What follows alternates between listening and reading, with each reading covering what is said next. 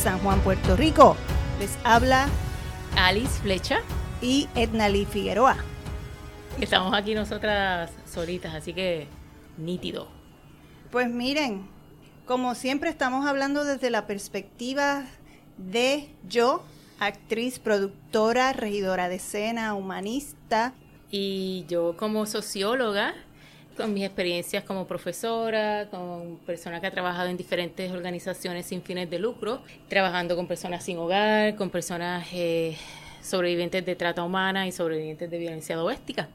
Y trabajadoras y trabajadores sexuales, tú me También, Sí, es que he trabajado en varios varias escenarios y con ah. varias poblaciones, así que por ahí vamos. ¿Okay? Pues hoy, este... pues bien. Ok. Pues miren, es que en estos días, sobre todo en Puerto Rico, han estado, estado intenso esto. Sí, han estado ocurriendo muchos feminicidios. También eh, eh, mujeres trans, que eso cuenta como feminicidio, porque ellas son mujeres también.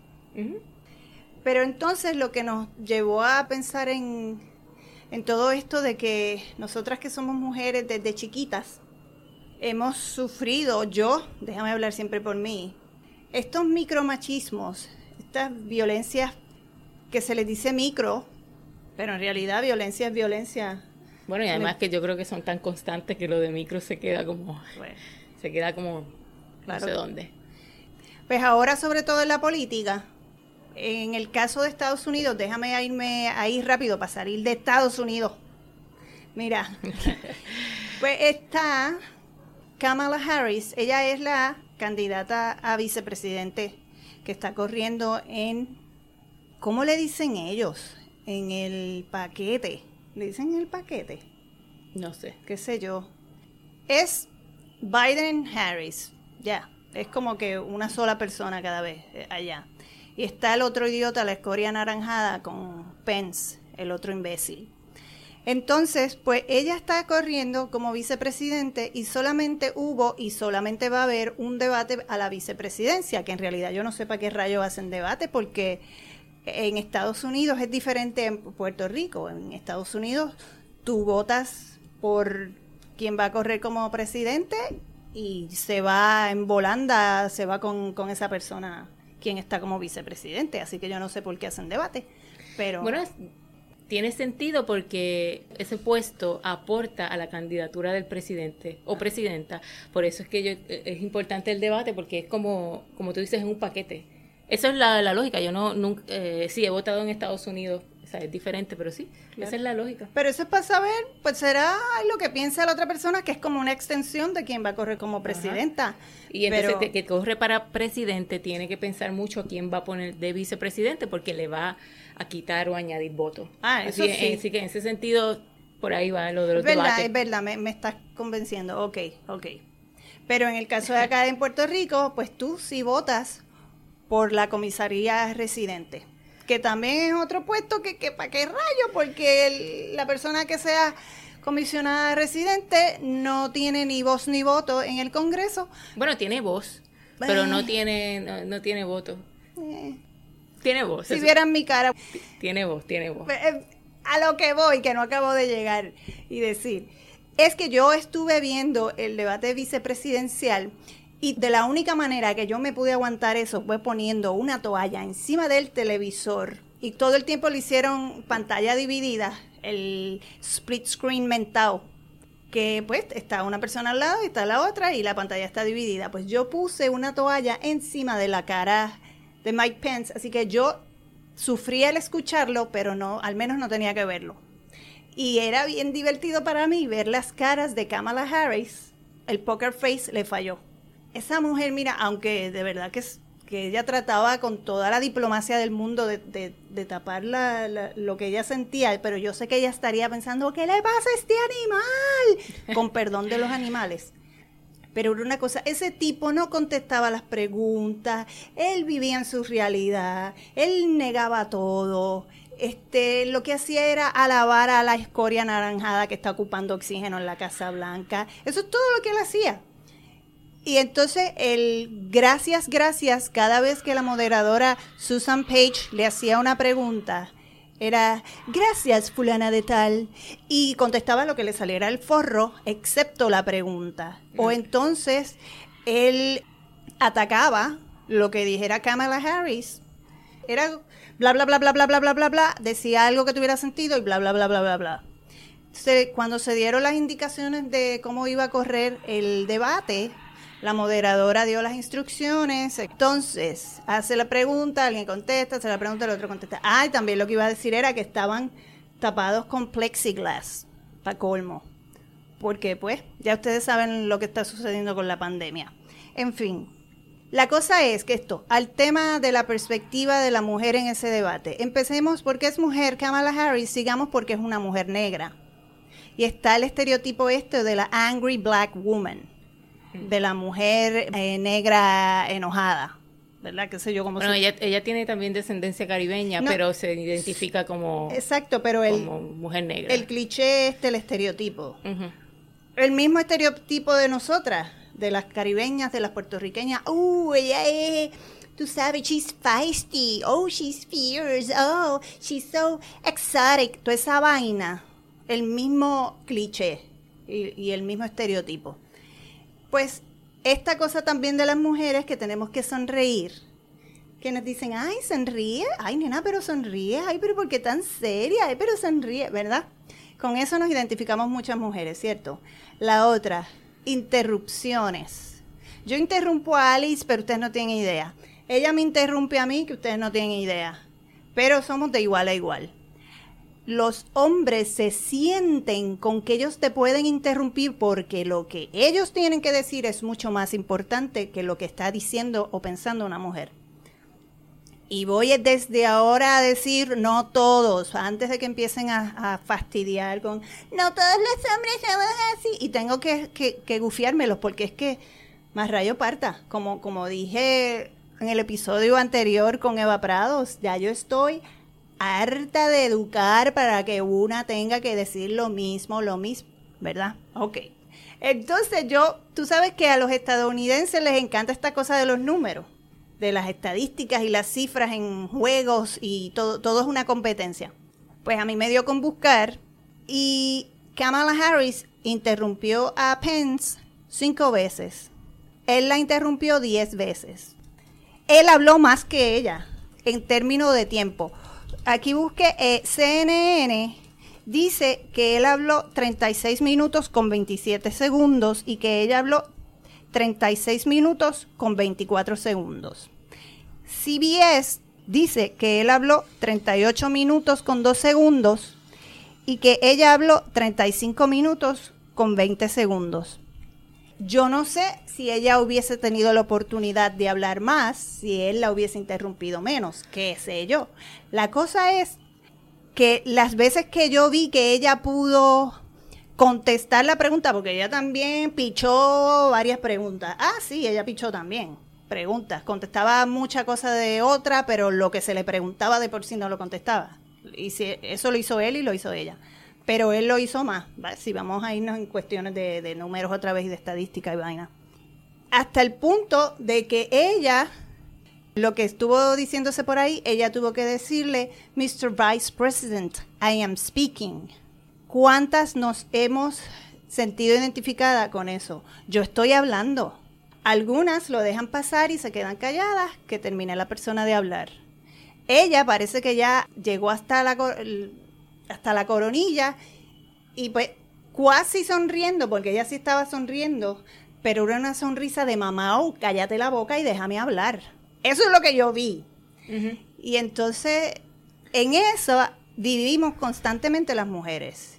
Y entonces que tú lo veas ahí en vivo y que lo veas con personas que supuestamente son bastante educadas e instruidas, para que tú veas que la educación no tiene nada que ver con, la inteligencia. Y la otra cosa, pues que al yo decir que ella es negra, ella estaba también en contra de, en contra no, a lo que me refiero es luchando contra ese estereotipo. Ella tenía que estar un poco más comedida, pues porque para que no estén diciendo que la típica mujer negra esta malcriada, que sale de atrás para adelante. ¿Por qué es esto de que el hombre, si es eh, asertivo y dice lo que tiene que decir y lo dice así con cierta fuerza, es precisamente lo que dije, asertivo, pero cuando las mujeres somos asertivas, que hablamos con la misma fuerza que tenemos que hablar, dicen, ay, esa es una malcriada, esa es una irrespetuosa. ¿Por qué? Bueno, yo lo, único que, que, tengo que decir, algo que me sorprendió, hablando de cómo están los micromachismos, o por lo menos yo lo identifico así. Ah, yo a mí me gusta escuchar programas de análisis, algunos programas aquí en Puerto Rico, y hay uno que lleva muchos años, que yo creo que es el más, el más años que lleva en Puerto Rico, yo creo que lleva como 20 años, me da la impresión. Bastante. Sí. Eh, y nada, eh, una, una cosa que me sorprendió mucho fue que están analizando el debate de la vicepresidencia y lo único que se dice son tres hombres, porque ellos cambian, hay días que hay una mujer, solamente hay un día que hay una mujer, los demás siempre todos son hombres. Y entonces ellos están haciendo el análisis y lo único que se les ocurre a ellos decir de análisis en cuanto se, se una pizca ahí de algo de género, es lo único que dijeron sin decirlo así directamente. Y es que el vicepresidente fue caballeroso comparado con, con Donald Trump, que era un caballero, que elegante, la manera de sus intervenciones. O sea, a todo esto, a ninguno de esos tres hombres se les ocurrió decir ni mencionar que él interrumpía a su oponente y que, bueno, ya vemos en la contabilidad, lo hizo diez veces, que en una ocasión, o en más de una, ahí, eh, ella tuvo que decir y asertivamente como, mire, yo estoy hablando, prácticamente cállese, ¿verdad? Cállese esa boca ya. Que yo estoy hablando. Y pues ellos nunca se les ocurrió entender que eso es parte de, de un machismo, ¿verdad? De un asunto de género que estuvo palpable en ese debate. Y eso me llamó mucho la atención, porque todo lo demás fue alabando al tipo. O por lo menos, no todo, pero, pero estaban comparándolo con Trump lo caballeroso, lo educado, en comparación con Trump. Ay, por favor. O sea, estamos hablando de, de si, si van a hay, hay distintas eh, formas, ¿verdad? De ser machista y de creerse que es superior a las mujeres, así que... Te voy a interrumpir. Fíjate qué tan bajos están los estándares de esta gente que piensan que ese tipo es caballeroso. Aparte que, ¿cuál es la cualidad de ser caballeroso? ¿Qué? Que, que saques la capa, la pongas encima de, de un charco de, agua y pase una dama por ahí. Bueno, yo no sé cuál es la que hay en la mente porque obviamente caballeroso no era si estaba interrumpiéndola. Obviamente la definición clásica. Cordial. La, definición clásica de caballero no era, pero vamos, o sea, algo, algo en su mente tendrán. Uh, bueno, también era que lo estaban comparando con Donald Trump. Así que, cada vez que tú dices ese nombre a mí me da... Y yo me imagino que comparado con, con Donald Trump, yo me, podría ser que ahí es que está la caballerosidad que ellos estaban hablando. Pero para mí no es suficiente. Me parece una muestra de cómo en muchas ocasiones no nos damos cuenta de que Puerto Rico es de verdad que estamos en una eh, cultura machista y que está entre nuestro cuero. Está y no nos damos cuenta. Cuero y carne. Así que nada, eso fue algo que me sorprendió. Ellos ni siquiera mencionaron eso. Entonces, algo que ha pasado aquí, que yo creo que es importante mencionar, es que han estado ocurriendo, bueno, una, una han sido como dos semanas o tres semanas como bien intensas de muertes de mujeres aquí en Puerto Rico, de muchachas jóvenes. Estamos hablando de no llegan a los 25 años y de unas muertes violentas, extremadamente violentas. Y como se revive aquí en Puerto Rico eh, la exigencia de que se haga una declaración, una declaración de emergencia y que el gobierno como entidad eh, se ponga a coordinar y a trabajar de forma eficaz y a jalarle las orejas a sus instituciones de que trabajen los casos con premura y que se comuniquen las agencias para que las situaciones este, se acoten o por lo menos que, que sean trabajado más rápidamente y, y que haya unas campañas de prevención Obviamente estamos en una situación... ¿Para que las situaciones se qué? Acotar las situaciones, como parar las situaciones, tratar de, de mermar la, Ay, aprendí algo nuevo hoy. Así que... Ya va eh, un año de que ella declaró una alerta Y no han hecho nada. Alerta, le están haciendo daño a las mujeres, alerta, es un estado de emergencia. Y no, y, hace falta. Y si, si, hubiera declarado una alerta, hubiera hecho algo, pero tampoco. No, tampoco. Así que es una situación que de verdad aquí cada día es un poquito más... Yo, no, yo nunca he sentido miedo aquí en Puerto Rico de salir, pero sí, sí entiendo que hay una, por ser mujer, hay unas situaciones que nos, la cultura nos pone en una desventaja. Yo voy a dar unos ejemplos aquí de experiencias que yo creo que le pasan a, las personas eh, menores, a los niños, yo también creo que son vulnerables, a las mujeres, a las personas que tienen alguna discapacidad mental eh, o física. Son personas vulnerables en la sociedad. Una vez yo estaba, yo hacía ejercicios por la mañana, bien temprano, quedaba un poco lejos de la casa, yo caminaba, a lo eran las 6 de la mañana y todavía estaba oscuro.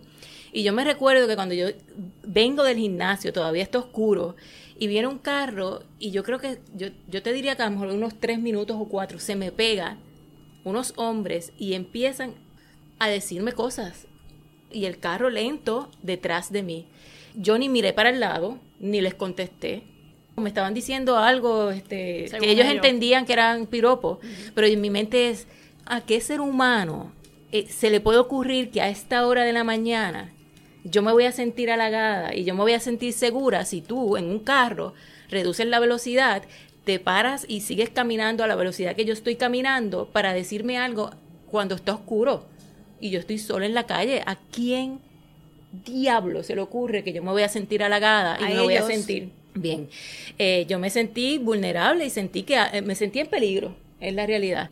Yo estoy segura que a los hombres van caminando por la noche, alguien, primero una mujer no va a empezar a seguir, eso no va a ocurrir, que empiezan a decirle piropos y sigan ahí caminando con ellos. Y no se va a sentir amedrentado, no se va a sentir en peligro Puede ser que se sienten en peligro si van y lo asaltan, pero es, una violencia diferente. Claro. Eh, otra cosa que eh, también me, me pasó, eh, bueno, y que yo experimenté cuando yo era, y que me parece horrible que ocurra.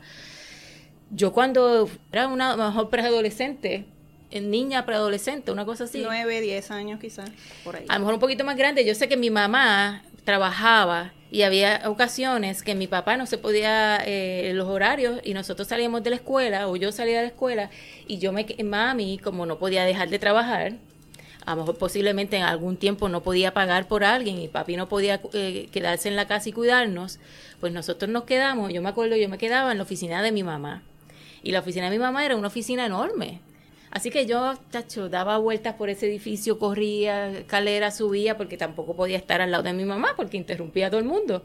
Y yo me recuerdo una vez que nunca le dije a mi madre, se lo dije ya cuando yo, ya yo estaba en la universidad, que el conserje, yo me acuerdo que yo le tenía miedo al conserje del lugar, porque una vez yo estaba jugando, pues yo hacía por todos lados, y una vez, como él estaba limpiando los baños, y yo estaba en el baño y él se mete cuando yo estoy en el baño de las, de las mujeres y entra y yo estoy en, en un cubículo, estoy saliendo y él coge y se me pega y me roza sus labios con los míos.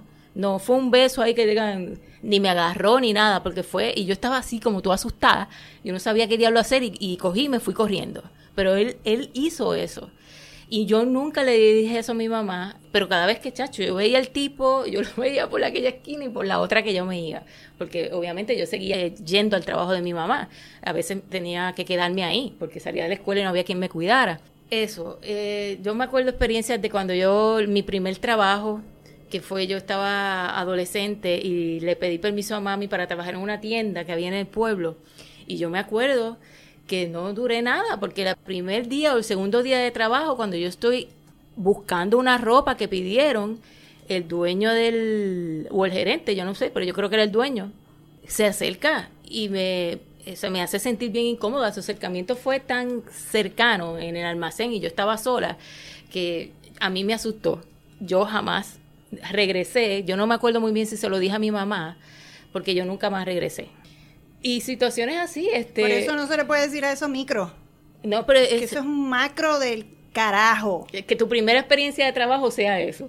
Que cómo es posible que tú estés jugando y que, y que tú no puedas ni siquiera jugar, que un conserje... Eh, también este se, ponga a, estar velando, ¿verdad? Eso me hace eh, pensar para que le digan, gente, díganle a sus niñas y niños que cualquier cosa que les pase, se lo cuenten a ustedes, lo que sea, que se los cuenten.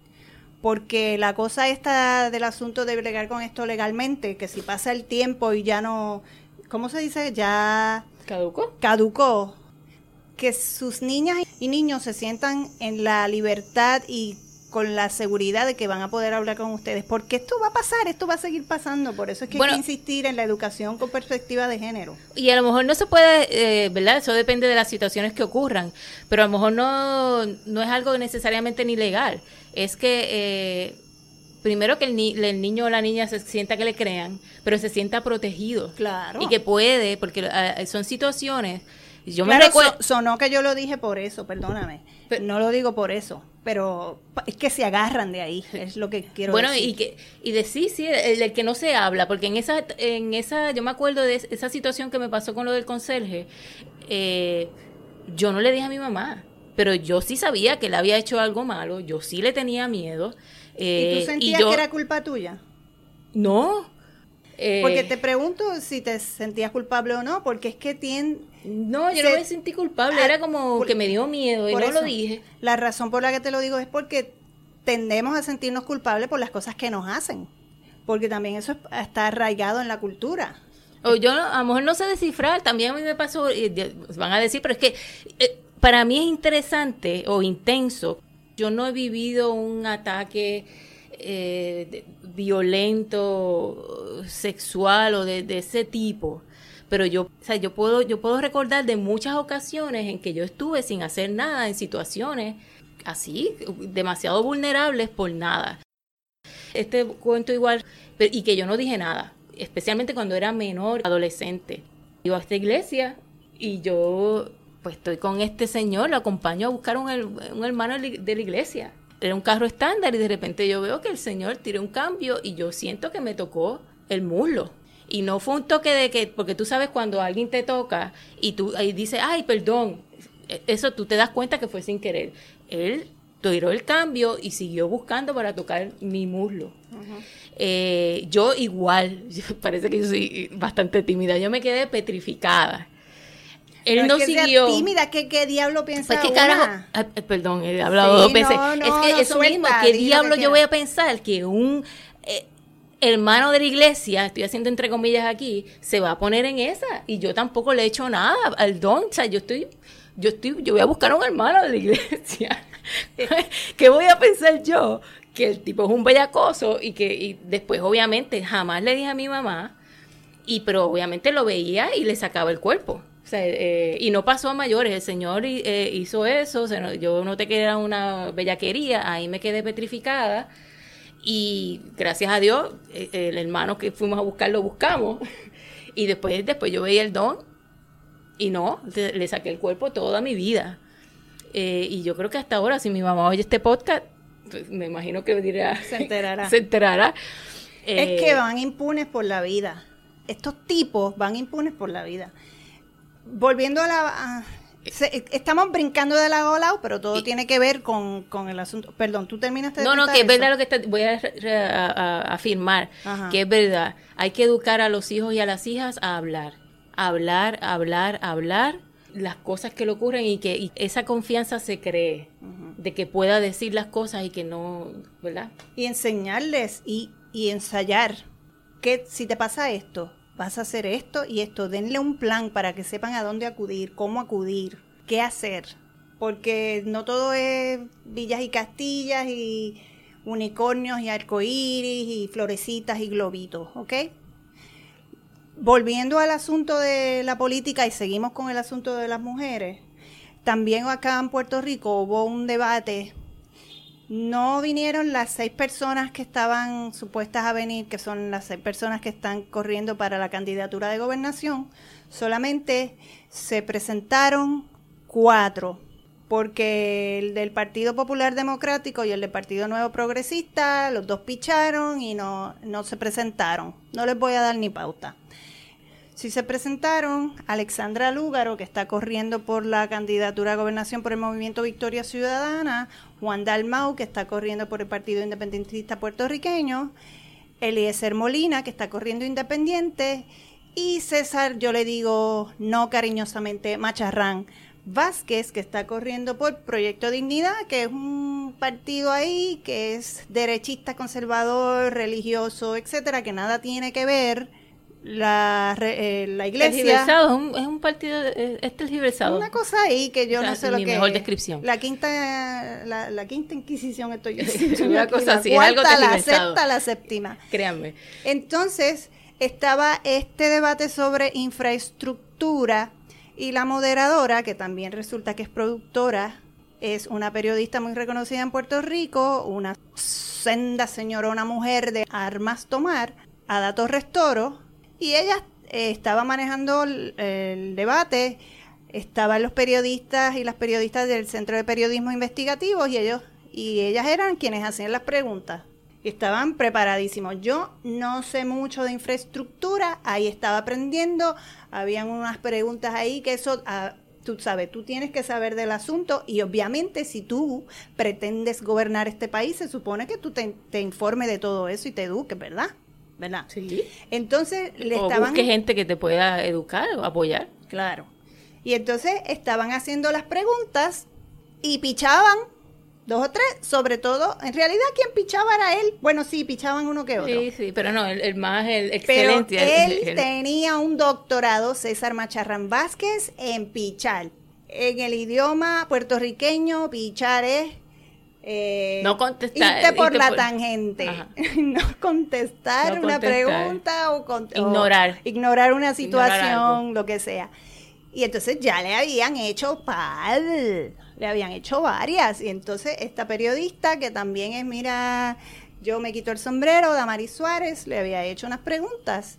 Y él decidió no contestar la pregunta. Se fue a pichar. pero entonces contestó lo que le salió del forro. Y cuando terminó de no contestar, él viene y le sale con una pachota a la Torres Toro. Y dijo ahí unas palabras que lo que ella hizo realmente fue que le instó a él cuando él terminó de contestar, bueno, de no contestar, ella lo instó a él y le dijo, mire, esto, es y esto, conteste la pregunta. Sucede que ella cada vez que alguna de las periodistas hacía la pregunta y la persona candidata contestaba o no, ella como moderadora le preguntaba, te sientes que te contestó la pregunta o quieres hacerle alguna pregunta de rebate o lo que fuera. Y eso es lo que sucedía. Y es lo mismo que ella hizo con este César Macharran Vázquez. Entonces, ella también a veces les hacía preguntas a, a estas personas. ¿Qué es lo que ella hizo después que él terminó de hablar? Y él vino y se puso macharrán y le salió con algo. Yo espero que usted no vuelva a intervenir en las respuestas que yo doy. Yo estoy permitida es, a Es la segunda ocasión que me interrumpe y que pretende eh, emitir una opinión sobre lo que estoy diciendo. No tengo problema con que quien me pregunta lo haga, pero entiendo que su intervención es inapropiada. ¿Y qué le contestó ella? Don César, mi intervención es apropiada porque yo también soy periodista y soy la persona que está manteniendo esto y tengo completa potestad de interrumpirlo a usted o a cualquiera de los demás candidatos. Y lo he hecho porque en el caso de usted particularmente ha sido bien evasivo con las preguntas y no las ha hecho específicamente. Si hubiera sido el caso con Dalmau, hubiera sido el caso con Dalmau. Si hubiera sido con el caso con cualquiera de ellos, igual. Así que por favor no me llame la atención. Continuamos.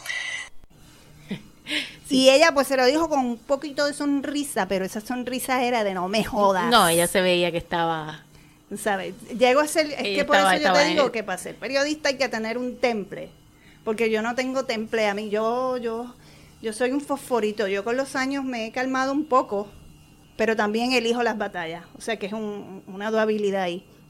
Y entonces, pues el calladito, calladito, bajo la cabeza, Creo que en un momento más se fueron a comerciales y en los comerciales que hizo él se fue.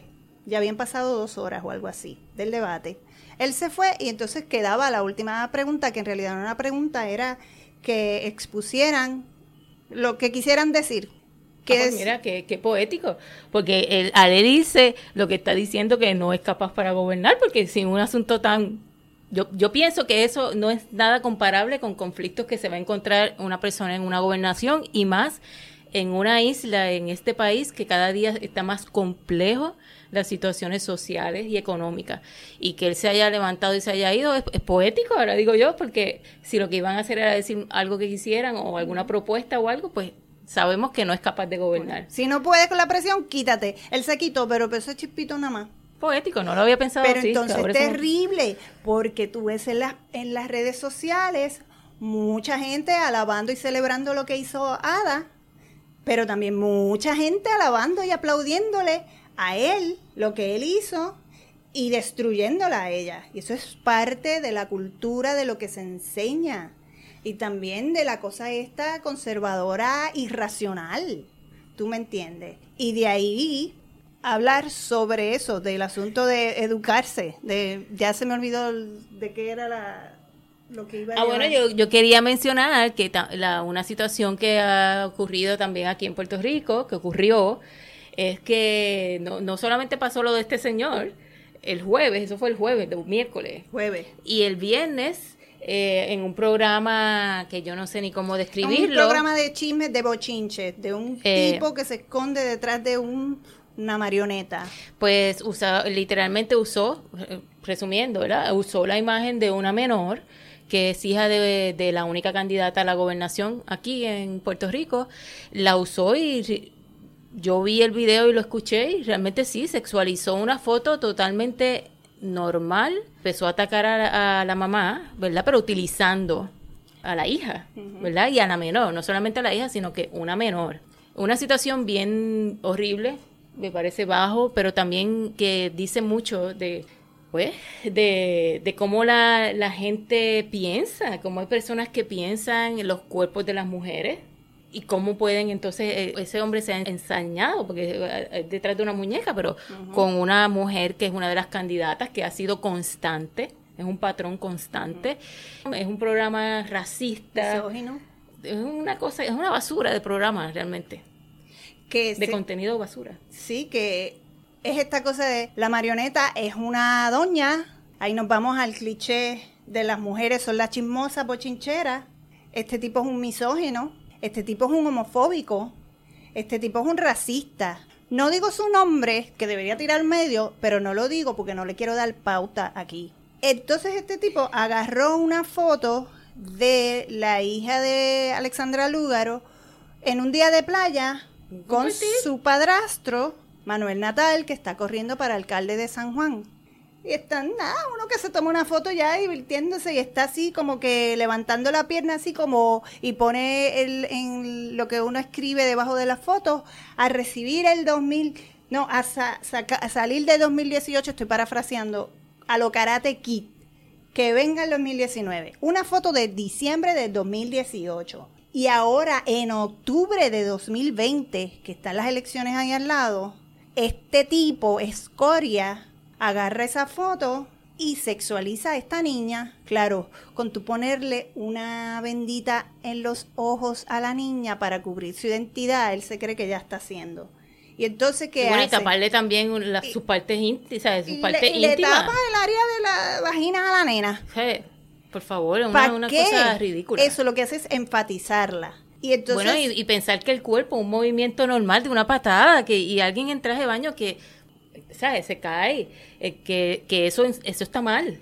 Es una situación y sexualizado. Empieza a decir que es a decir barbaridades de Natal, que ahora ni me acuerdo de ella porque yo estaba tan prendida en candela que estaba escuchando, pero en realidad no estaba escuchando. Y la razón por la que yo lo hice fue porque yo iba a hacer una que hice, radiqué una querella a la FCC e insté a personas que lo hicieran y ya había mucha gente que la estaba haciendo de por sí pues hay que seguir los pasos. Uno de los pasos es, otro de los pasos es pedir boicotear a los auspiciadores, otro de los que pasos que ese programa lo sacamos, se, se sacó en el 2013, 2012, de la televisión en Puerto Rico por un asunto que hizo eh, homofóbico, una persona que murió, yo creo que fue, que mataron. que mataron.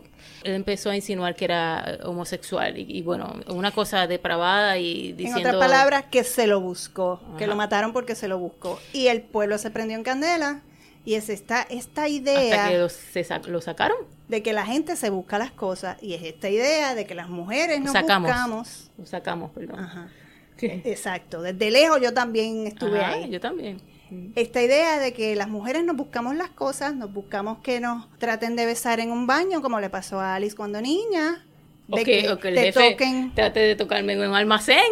Yo buscando algo de un... Nosotras nos buscamos al salir a la calle y respirar, pues que nos digan algo. Nosotras nos buscamos que nos ponemos unos pantalones cortos, que nos traten de tocar. Nosotras nos buscamos. Pero si yo tenía una falda cuando tiraron el señor tiró el cambio. No importa. Era bien larga, estaba en Lo- la iglesia. Pa' colmo, ¿me entiendes? ¿Me entiendes? Sí, no, claro, sí, lo, me lo digo de que- broma. Bueno, yo ya sé que está confiando, pero tenemos que estarnos justificando.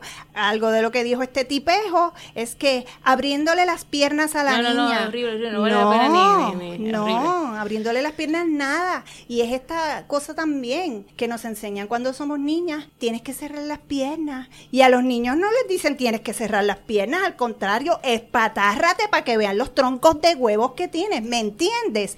Perspectiva de género, educación con perspectiva de género. Esto se va a enseñar ahí también. No puedo, no puedo ni tirar una pata ahora yo. No se puede ¿Tú vivir me así. entiendes? No, está fuerte la cosa. Y, y cuando yo, ahorita yo mencioné, para aclarar, que yo dije que el programa es basura, y cuando yo digo que es basura, realmente en el contenido, yo no me voy a poner a, ¿verdad? Cada cual hace su programa con las cosas que quiere, pero para, yo sí voy a decir que es basura cuando alguien ataca a las minorías, cuando se burlan de las personas que tienen alguna discapacidad, cuando atacan a las personas por su preferencia sexual, cuando se atacan a las mujeres, pues sí, para mí ese contenido es basura. Y ese tipejo es basura. Ahí yo, Lo ahí, es. Lo es. yo- ahí yo pues yo no voy a expresarlo así, Eso pero para mí yo. ese programa es una basura y el contenido es basura. Lo triste también es que saca lo peor, porque él no sale de la nada tampoco, él sale de, de los puertorriqueños, él sale de aquí y, la, y está ahí porque la gente lo ve. Y yo te digo que saca lo peor y, y chupa lo peor de nuestra cultura y, y, y lo norma, y lo pone como si fuera algo normal. Y eso no puede ser. Tú Eso te es pones basura. a leer los comentarios de la gente justificando esto también, lo que le hizo que, pues entonces la mamá no debió haber puesto esa foto, no me vengas tú a mí. ¿Y Ahora, qué es esto? Insisto, ahora no puedo tirar yo ni una pata.